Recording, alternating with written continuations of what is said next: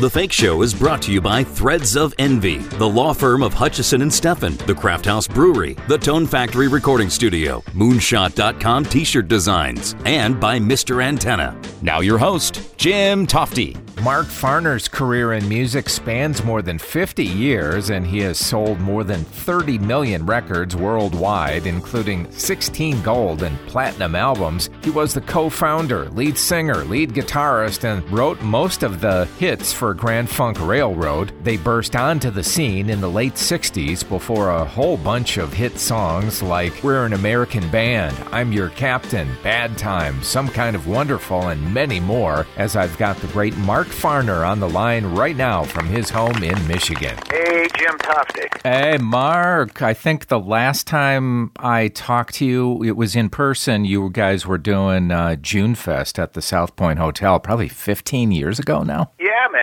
Proud to be sucking air. How about you? I hear you, buddy. Tell me about this great project that you're involved with now called Farner Chords. It sounds pretty great. Well, Farner Chords was birthed out of uh, guy sent me, a friend of mine from San Diego, sent me a video. And he says, Hey, Farner, is this really how you play Sin's a Good Man's Brother? And I watched the video, and it's wrong. It's just just flat ass wrong. uh-huh. And I said, got back to him and I said, look, uh, the first three chords are wrong. And, and, and I, you know, at that point, I said, you know what, I'm going to have to um, do this myself. I'll, I'll just put my phone out in front of me and do this. And then I, I said, no, that's, that's going to suck. Brother down here in, in Detroit, Jimmy Romeo, uh, he's a great cinematographer and uh, I said, "Would you be interested in doing something?" This, uh, you know, and I told him the story. He said, "Yeah, man." He says, "I think that's a great idea, especially because you're going to give it to them free." And that's what I, I think. You know, people will get it, and they'll replay it and replay it because it does cost nothing to learn it the right way. And I think that love that that where it's coming from is going to inspire those people who learn it the right way to play it the right way in front of their audiences or whoever it is, uh, their mother in the living room on a flat top guitar, I don't care, but they're going to be playing my songs the right way, and that is all the payment I need, you know? That's really great. And, you know, because there are so many people now who just go online and they play the cover of a song, I can just imagine how you sit there and you go, no, no, no. Yeah. I mean, exactly. So, markfarner.com, is that where people can find the, the instructional series? Yep. Farner right. Chords is at markfarner.com. And all my merchandise that I have on markfarner.com is made in the USA. I've never sold anything that's foreign made, uh, no foreign made stuff on my site. And I'm trying to show people how to support our country. If we want a great country, we got to support it. Um, Mark, I think you first came on my radar, at least, at the Atlanta Pop Festival in 1969, I believe. Gosh, it was actually yeah. a month before Woodstock. Did anyone know who you guys were when you got up on stage? No, they had no clue. And the guy who announced this, brother, he announced us as Grand Frank Railway. Grand Frank. I I don't know if he had had too much to smoke or whatever, but he didn't get it right in three days, brother Jim. He he had three times to announce us. Uh, we went on. Of course, we played for free. We went on at noon opening day. We went on at 7 p.m. the second day, and we went on 11 p.m. with the lights and the whole thing right. on the third day. And that's uh, you know people took us home with them. They they liked this band from Flint, Michigan, this old garage band. Were you guys too young to realize the enormity of that moment? Because what, were you like 19, 20? Yep, Mel was 19 and Don and I were both 20. Yeah. So, uh, yeah, that you said it, uh, you hit the nail right on the head there, brother Jim Tofte. it's, uh, it's too much for a mind that young to get a hold of right away. But Did, after a few years of it, it started to grow on us. yeah, uh, and everyone else. Did you get a chance to see any of the other performers? Because oh my God, Led Zeppelin, Chicago was there. Dave Brubeck. I mean, it was quite a diverse lineup. Yes, and and we did. We got to to watch and listen Um, you know, the stage was probably 12 feet up. And until I got on the stage, the only thing I could do was walk over and look between the cracks in the fence and see the first few rows. But when I got up on that stage and it was a sea of people as far as you could see, I mean, there was people. And uh, that has stayed with me. As I'm telling you about it, brother, I'm getting goosebumps.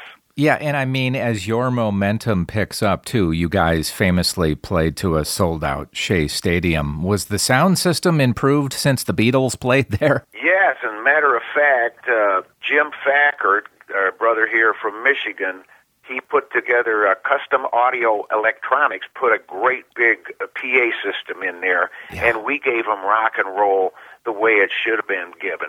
And Humble Pie opened for us. I mean, that was like their debut nice. show in the United States. So it was uh, very, it, it was monumental. And uh, we, you know, it still rings with a lot of people, and they bring me their tickets to sign, brother. Yeah. I loved your song Bad Time, which certainly came from real life experience. And I remember yeah. it being on the radio. I think I just remember 1975, that song and Dwight Twilley's I'm on Fire. Those two songs just ruled the radio at that point. Yeah. And, you know, I think a lot of that is attributable to the fact that there, the 777 rule was still in effect and you could only own 7 AM, 7 FM, 7 television stations. It was in the hands of the people. And at that time, as you recall, brother, you could call in and request a song.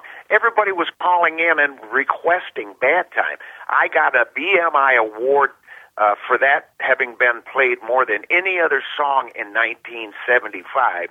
Even though it didn't go to number one, it got played more than the one that did. Yeah, just a wonderful song. It reminds me too of your experience working with uh, some very notable producers. What was it like to work with Todd Rundgren, for instance? Rundgren was a blast. He, you know, it just comes off of him like a, uh, it's his natural uh, gift. It's a, you know, it, it, he, he is um, so relaxed. You know, we're in there pouring out the, our best effort, where our energy is to not make any mistakes because the the red light is on, and he's in there. He's got his feet kicked up on the console. He's got a book in his hand, and he's reading as we are. You know, it, it really? was just so easy for him. But he is a musical genius.